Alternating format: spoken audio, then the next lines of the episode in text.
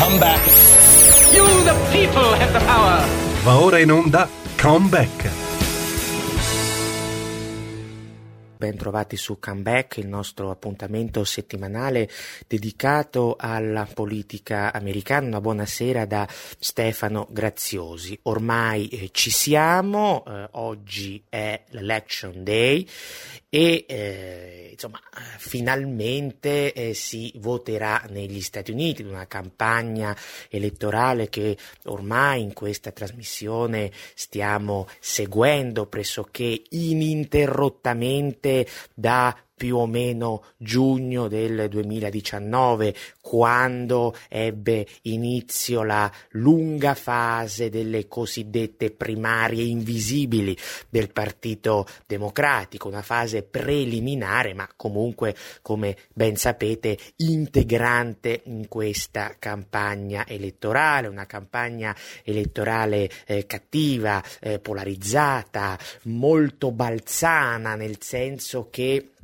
come ho spesso avuto modo di dirvi in questi mesi, eh, la particolarità eh, di questa campagna elettorale è stata eh, diciamo, la difficoltà di trovarne il centro gravitazionale. Si era partiti a gennaio-febbraio con l'economia, poi è arrivato il Covid, poi c'è stata la morte di Floyd con le successive proteste e quindi tutto il tema dell'ordine, dell'ordine pubblico, poi c'è stata la Corte Suprema problema, poi Trump ha contratto il virus, insomma è stata una campagna elettorale eh, abbastanza strana al vetriolo e, e, e, lo sappiamo anche questo, non è detto che sia, insomma che finisca, che finisca oggi eh, in un certo senso perché? Beh, perché non è detto che eh, domattina noi eh, sapremo, domattina insomma nella giornata di domani quantomeno sapremo con certezza chi è il vincitore, c'è tutto il tema, ne abbiamo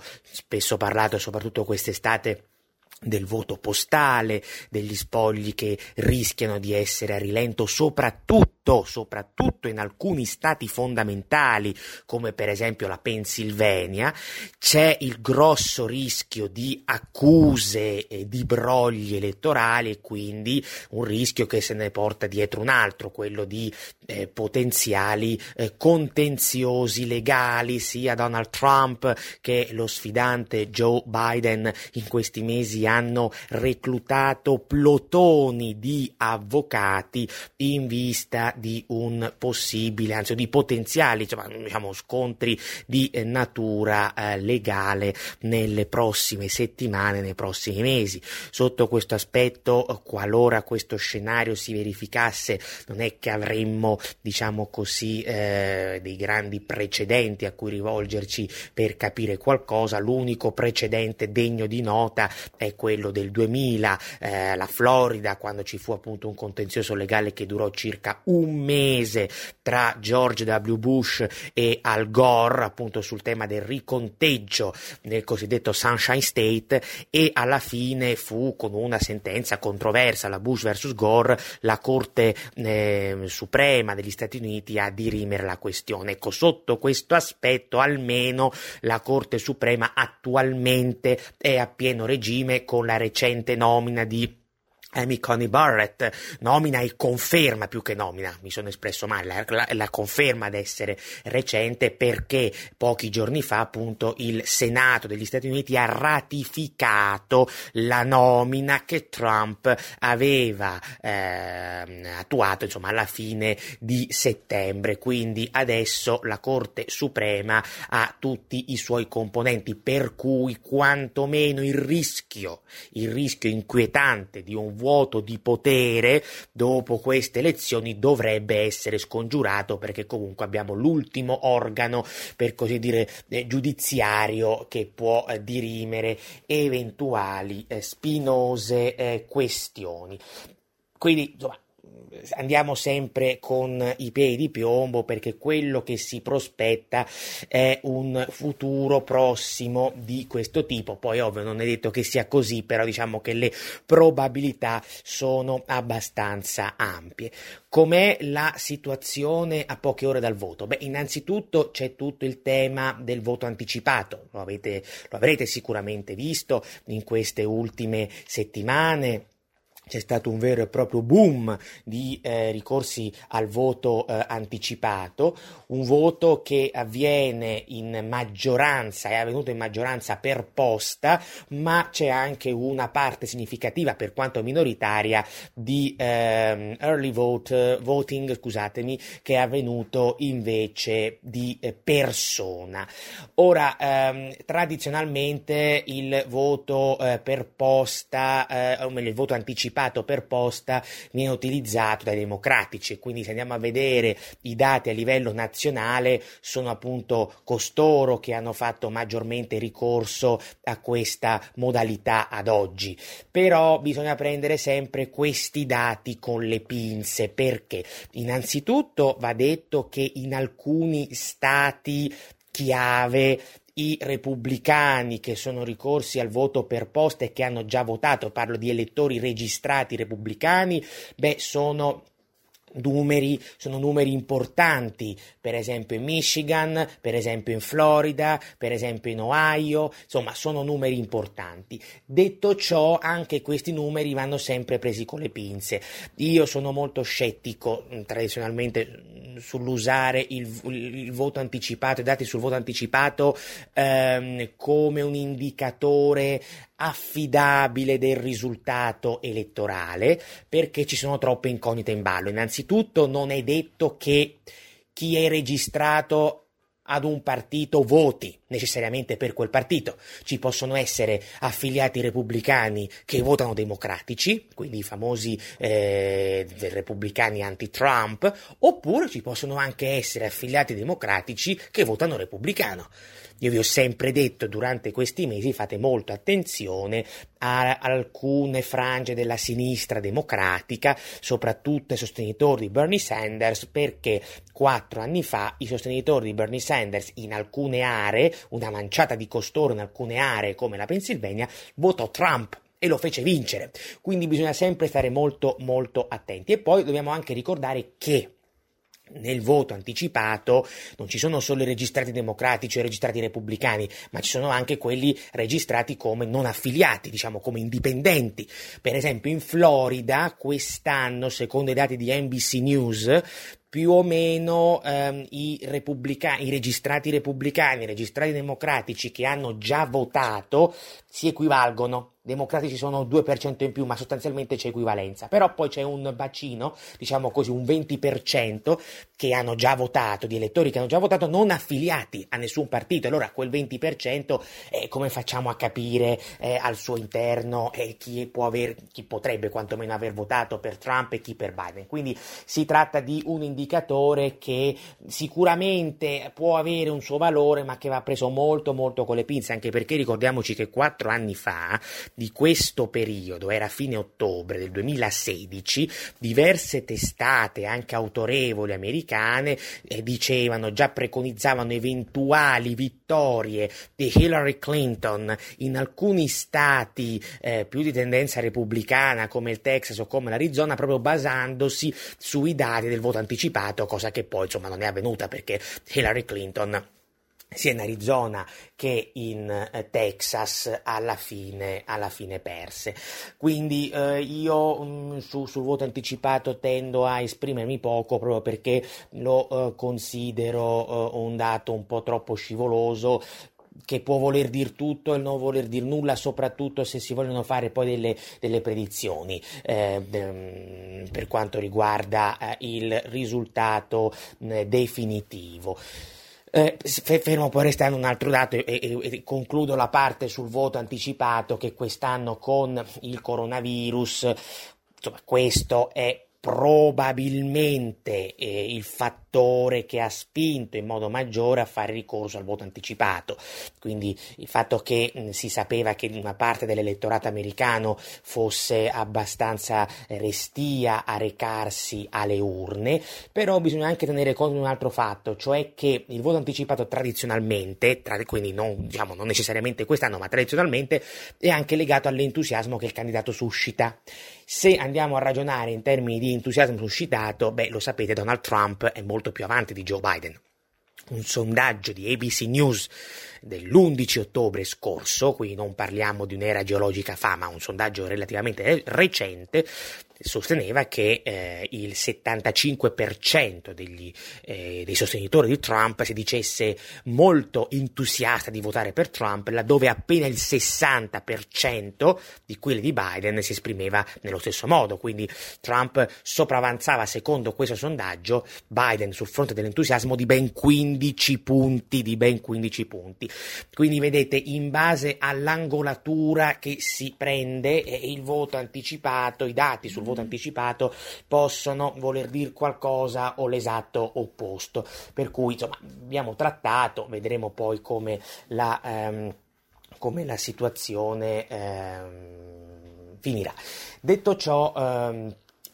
passiamo alle due strategie elettorali che i candidati stanno conducendo in questi ultimi eh, giorni. Donald Trump sono almeno due settimane che sta conducendo una campagna a tambur battente con una media di due o tre comizi al giorno concentrati non esclusivamente ma soprattutto in determinate aree. Sta battendo innanzitutto la Florida e poi la Rust Belt Belt, quindi Michigan, Pennsylvania e Wisconsin, ha fatto anche alcune significative puntate in New Hampshire, in Arizona, però sostanzialmente Trump ha capito che le due aree che deve presidiare assolutamente sono Florida e Rust Belt, perché se tiene Florida e Rust Belt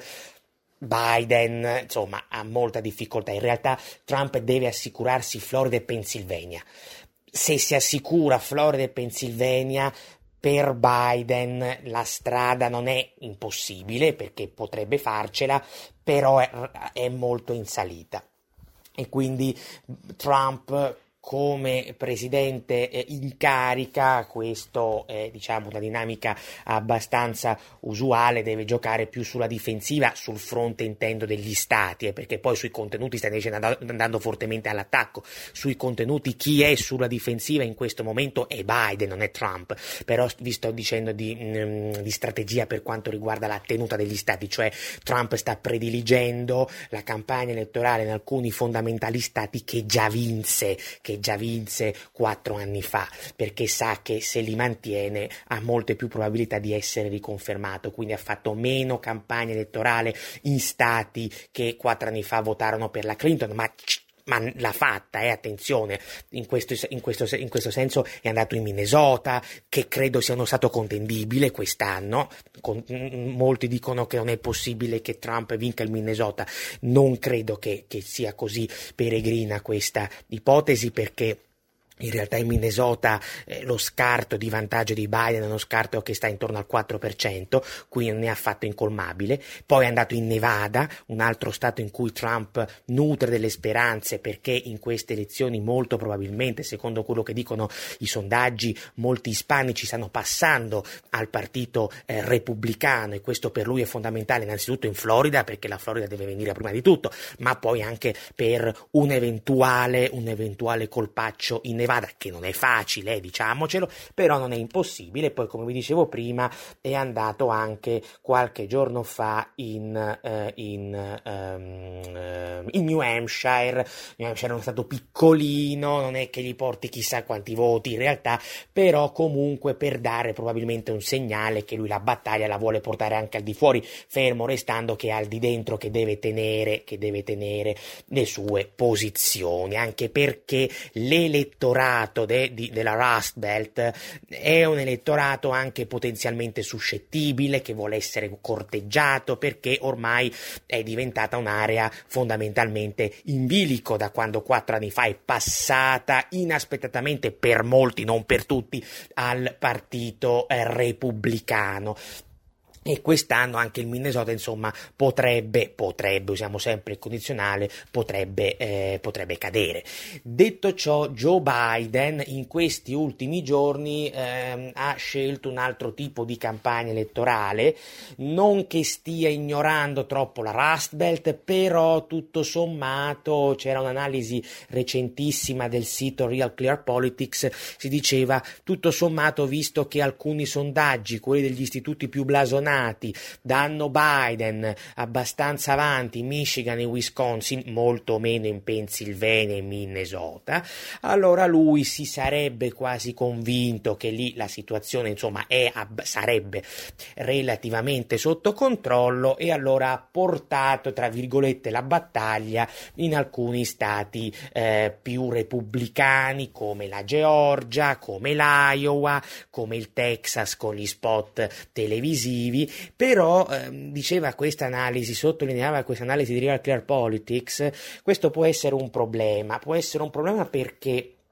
fondamentalmente eh, ehm, già Hillary Clinton fece la stessa cosa quattro anni fa. Ah, negli ultimi giorni, nelle ultimissime settimane di campagna elettorale considerava ormai il Michigan cosa fatta e se ne andò o comunque insomma iniziò a concentrarsi su alcuni stati eh, repubblicani come il Texas e alla fine non solo ha perso, il, cioè non ha, non ha vinto in Texas ma ha perso anche il Michigan. E il fatto che negli ultimi giorni di campagna elettorale Biden si rivolga a questi altri stati potrebbe potrebbe creare delle dinamiche controproducenti proprio nella Rust Belt che sentendosi trascurata, beh alla fine potrebbe dire ma sai che c'è allora anche se non mi piace granché io alla fine voto per Trump è del resto una strategia che si capisce poco quella di Biden, cioè lui parte da un presupposto, ha tantissimi soldi perché insomma in termini di raccolta fondi è eh, molto più avanti a Trump e quindi anche soldi da, diciamo, da, da buttare tra virgolette e quindi in parte questo si può anche capire. Però, però va detto che Biden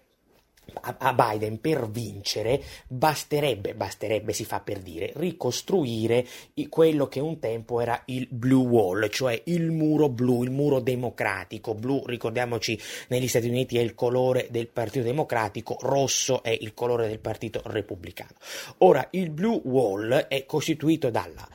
costa ovest e la costa ovest è tutta di Biden, lì non c'è proprio storia e quindi eh, ce, l'ha già, ce l'ha già in tasca. Dalla parte settentrionale della costa est anche lì Biden, insomma, a meno che Trump non riesca in un colpaccio nel New Hampshire, ma ci credo fino a un certo punto, comunque quell'area lì è saldamente in mano a Biden. E poi appunto c'è la Rust Belt, e la Rust Belt invece è diventata contendibile. Quindi Biden in realtà in questa campagna elettorale forse, forse avrebbe dovuto fare quello che sta facendo Trump dall'altra parte, cioè concentrarsi su Florida e il terzetto o il quartetto eh, del, del, nord-est, quindi Minnesota, eh, Pennsylvania, Michigan e Wisconsin. Il fatto che si stia adesso dirigendo verso questi stati repubblicani, qualcuno dice è un sintomo di forza perché lui è convinto di vincere nella Rust Belt, però poi qualcuno dice attenzione perché eh, ostentando questo atteggiamento un po' superbo, alla fine si rischia di eh, rimanere con un pugno di mosche in mano. Vedremo vedremo, vedremo quello che eh, succederà, però certo è una situazione Abbastanza, eh, abbastanza strana, abbastanza convulsa. Tra l'altro, Donald Trump ieri ha annunciato che negli ultimi tre giorni di campagna elettorale ha intenzione di condurre ben 14 comizi in giro per gli Stati Uniti, quindi questo ci fa capire come Trump magari sì stia rincorrendo perché sta rincorrendo, ma che sia una, una, una rincorsa poderosa. In questo momento è Biden, vi dicevo prima,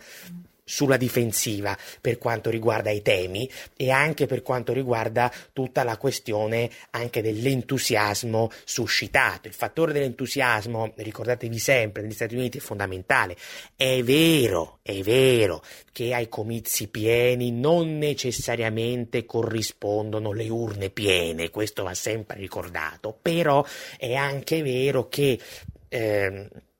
fattore dell'entusiasmo, chi lo detiene è più eh, in grado poi tendenzialmente di vincere alla fine, è più in grado, questo è accaduto quattro anni fa, quattro anni fa con una situazione che comunque era diversa in, sotto tanti aspetti da quella di oggi, va detto, perché non, è, non sono due situazioni del tutto eh, comparabili, però quattro anni fa, a pochi giorni dalle elezioni, Donald Trump era indietro sul fronte delle intenzioni di voto ed era invece avanti sul fronte dell'entusiasmo. Quindi eh, il punto è proprio questo, eh, capire quanto alla fine il dato dell'entusiasmo che è innegabilmente in mano al presidente, su questo non c'è storia, è un dato di fatto, non è un giudizio di valore, basta andarsi a vedere in maniera comparata i due comizi dei due, dei due candidati per rendersene conto, bisogna capire se questo dato dell'entusiasmo sarà effettivamente in grado di rivelarsi vincente, perché alla fine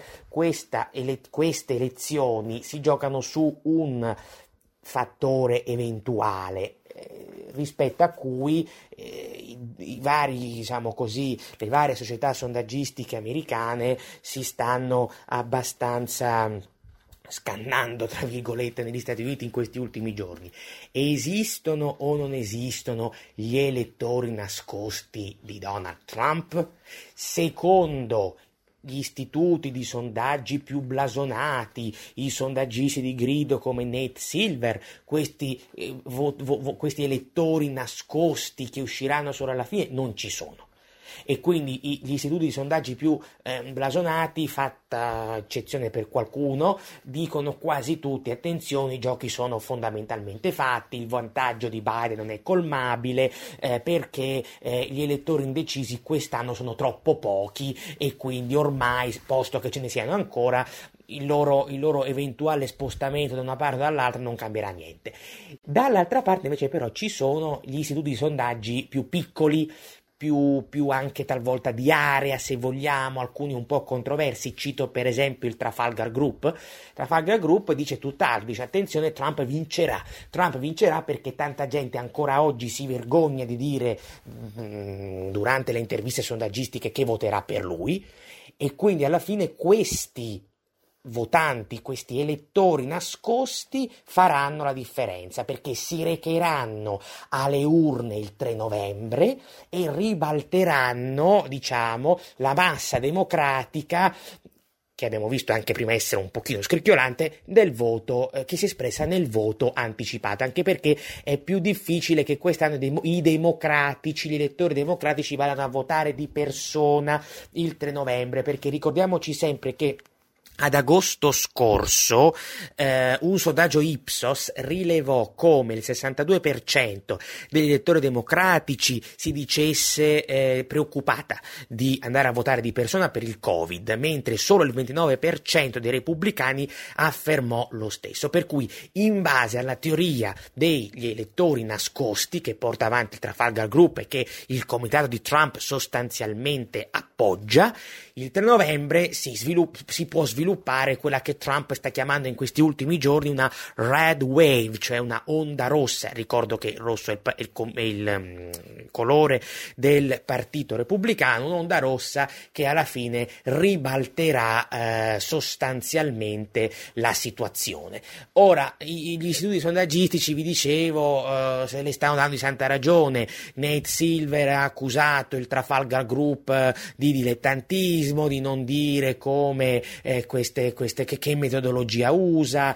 che questi elettori nascosti sarebbero in realtà un mito, che non esistono. Trafalgar Group dal canto suo risponde va bene, io però eh, nel 2016 ho azzeccato, mettiamola così, i risultati, tu Nate Silver non li hai, eh, non sei riuscito a prevederli perché davi la vittoria della Clinton quasi certa. Quindi è su questo elemento che si gioca la partita quest'anno, è ovvio, abbastanza ovvio. Certo è che nel caso in cui Trump dovesse vincere, qui c'è tutto un discorso da aprire, ma questo ovviamente in, que- in tal momento è prematuro, su, su, sulle metodologie dei sondaggi, su come le rilevazioni vengono, vengono effettuate, ma appunto questo è un, è un discorso che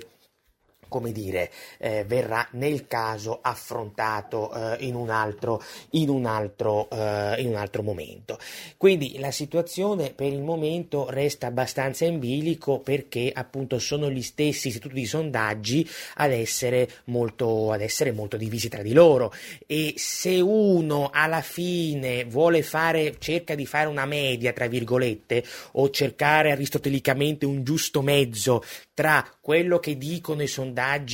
i sondaggisti più blasonati e quello che dicono invece i sondaggisti diciamo più piccoli o più anti-establishment, beh, vediamo che comunque in un giusto mezzo tra le due posizioni così distanti, in realtà la corsa elettorale tra Trump e Biden è molto più bilanciata di quello che sembra. Quindi, come vi dico sempre, è ovvio che per Trump la situazione non è in discesa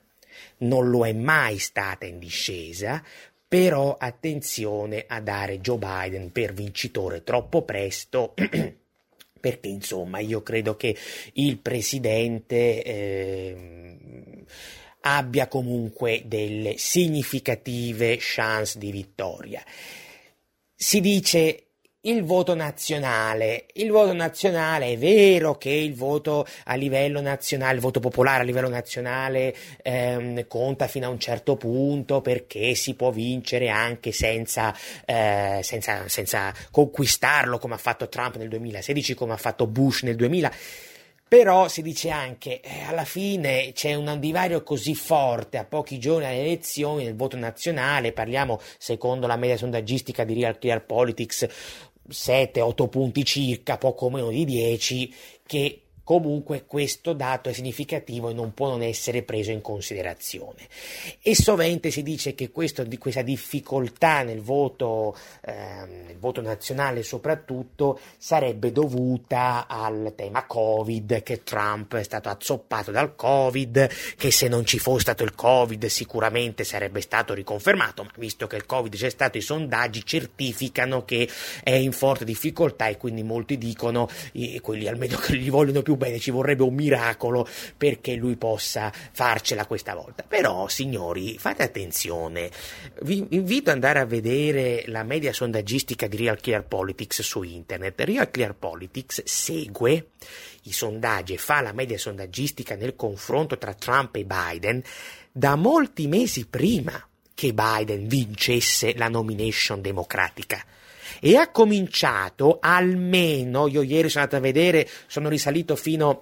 a ottobre 2019, cioè da ottobre 2019 almeno, almeno, che eh, Real Clear Politics fa questa media tra Biden e Trump quando Biden ancora era un semplice candidato alla nomination, perché ottobre 2019 le primarie democratiche non erano neanche, non erano neanche iniziate formalmente, sarebbero iniziate soltanto a febbraio con il caucus dell'Iowa, ricordate.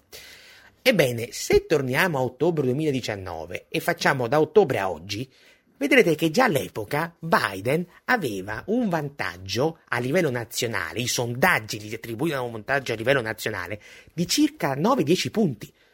Quindi sostanzialmente come oggi, forse un tantino di più, ma più o meno come oggi. E a livello nazionale, grosso modo, questi numeri non sono mai cambiati. Parliamo, ripeto, di ottobre 2019, andando poi per novembre 2019, dicembre 2019, gennaio 2019 e la prima metà di febbraio, scusatemi, gennaio 2020 e la prima metà di febbraio 2020, cioè tutta la fase pre-Covid, tutta la fase in cui ovviamente gli Stati Uniti ancora non avevano sperimentato la pandemia, gli effetti dirompenti della pandemia negli Stati Uniti, tanto a livello sanitario quanto a livello ehm, economico, sono iniziati veramente nell'ultima settimana di febbraio scorso. Quindi prima dell'ultima settimana di febbraio scorso l'economia americana andava a gonfie vele, la disoccupazione era ai minimi storici, parliamo del 3,5%, la più bassa dalla fine degli anni 60. Trump era uscito da pochi mesi dalla questione del Russiagate e possiamo dirlo fondamentalmente da vincitore e in quello stesso periodo, parliamo di febbraio 2020, Trump era, si era salvato, non neanche si era salvato, aveva vinto in maniera abbastanza corposa sul fronte dell'impeachment. Quindi era un presidente, insomma, che in politica estera anche non aveva commesso grossi passi falsi, anzi c'era stata pochi mesi prima l'uccisione di al-Baghdadi, poi c'era stata l'uccisione di Soleimani, cioè a febbraio, inizio febbraio 2020 Trump, nonostante l'impeachment, era un presidente rispetto a cui non si capiva per quale motivo non sarebbe dovuto essere riconfermato. Eppure già all'epoca la media sondaggistica di Real Clear Politics dava Biden 8-9 10 punti avanti. Quindi anche questo discorso, secondo me, ecco, io non voglio fare, attaccare i sondaggisti, per carità, vedremo poi, magari quest'anno hanno ragione, però ci sono oggettivamente delle cose che non tornano delle cose che non tornano. Per cui il, il, divario, lo stacco nei sondaggi, quantomeno, ripeto, vi sto facendo il caso dei sondaggi nazionali, tra Biden e Trump è indipendente dal Covid, perché era già così, anche peggio addirittura sotto certi aspetti, mesi e mesi prima che la questione Covid esplodesse negli Stati Uniti. La questione Covid esplode negli Stati Uniti a fine febbraio 2020 e a ottobre 2019 Real Clear Politics già diceva che Biden era avanti di 10 punti rispetto a Trump. Quindi questo semplicemente ve lo dico per prendere tutto con le pinze, non per invitare ad uno scetticismo assoluto, ma neanche, diciamo, per mm, affidarsi troppo, io credo, a delle rilevazioni che sotto alcuni aspetti insomma, fanno un po' fatica, mettiamola, mettiamola in questi termini, a eh, poi eh, trovare un'armonia, eh, tra virgolette, tra virgolette con i fatti, ecco, io non lo so oggettivamente come andrà la situazione, alla fine come saranno i risultati, perché come nessuno credo ho la palla di vetro, eh, però eh, ecco, io a una vittoria certa eh, di Joe Biden ad oggi, insomma, ho ancora delle, delle, difficoltà. Quello che io ho sempre detto è che eh, una parte eh, dei mass media eh, in Italia, ma non solo, anche in America, ha sempre sempre messo in evidenza le difficoltà della campagna di Trump, che ci sono e sono tante, ma non ha fatto altrettanto con quelle della campagna di Joe Biden, che sono forse altrettante. Per cui, insomma, eh, quello che bisognerà capire è, è innanzitutto se questi elettori nascosti ci sono e poi se il Partito Democratico sarà realmente compatto attorno a Joe Biden. Vi ho sempre detto appunto dell'incognita di alcune, alcune migliaia di, eh, di sendersiani che in alcuni stati chiave come quattro anni fa potrebbero essere alla fine decisivi. Biden, attenzione, ha delle carte da giocare. Ha delle carte da giocare sta conquistando, sembrerebbe, l'elettorato anziano in Florida e questo è un fatto positivo per lui, sta, ehm, diciamo, si è mostrato quantomeno potenzialmente competitivo tra i colletti blu della Rust Belt perché nelle ultime primarie democratiche ha battuto Bernie Sanders che era il candidato, diciamo così, degli operai, ma dall'altra parte ha anche grossi problemi, come vi dicevo già nelle scorse settimane, gli afroamericani giovani e, e, gli, e, gli, ispanici giovani, per giovani intendo la fascia di 19-45 anni, stanno passando sempre di più verso i repubblicani, stanno passando verso Trump, soprattutto per, quello, insomma, soprattutto per quanto riguarda la Florida. E questo è il primo dato. Non sto dicendo che Trump vincerà il voto, il 51% dei latinos e degli afroamericani. Sto dicendo che però può e probabilmente riuscirà ad erodere ampi margini di quel voto a Biden e quindi gli andrà ad erodere la base elettorale in Texas, in Nevada, in Florida e questo è fondamentale.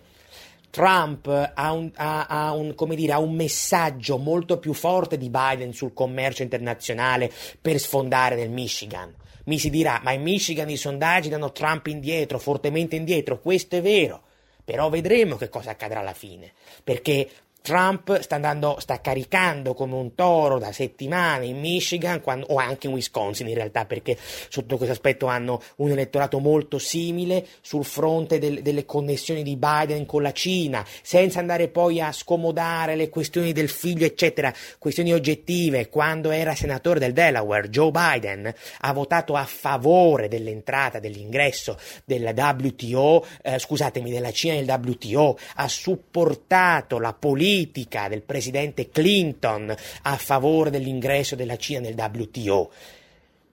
E questo nella Rust Belt non viene visto bene, in Michigan non viene visto bene. Trump ha rivendicato, sta rivendicando in Michigan e Wisconsin lo USMCA, cioè appunto questo, questo ne abbiamo anche parlato mesi fa, cioè questo trattato commerciale tra Stati Uniti, Canada e Messico che è nato dalla rinegoziazione del NAFTA che lui aveva promesso avrebbe fatto appunto, avrebbe condotto ai tempi della campagna elettorale del, 2000, del 2016.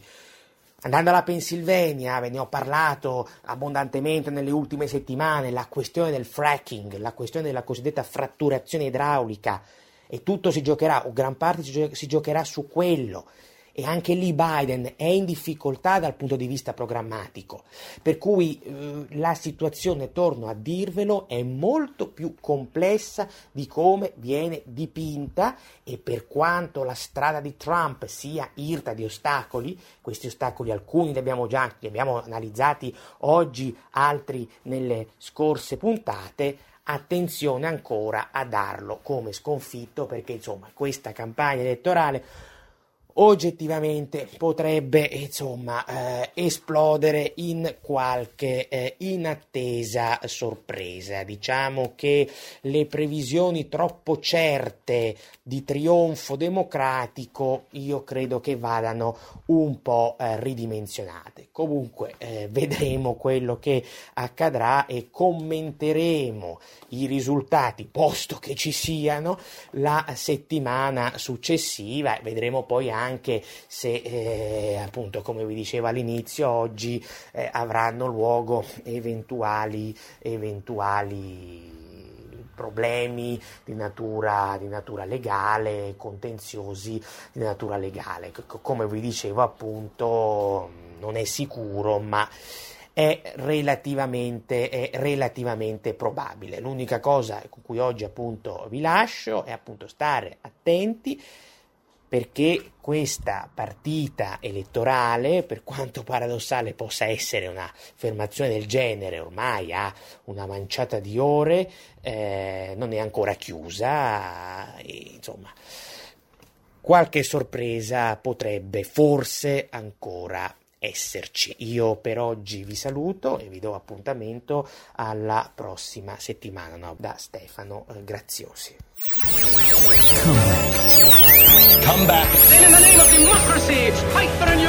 Avete ascoltato Come Back.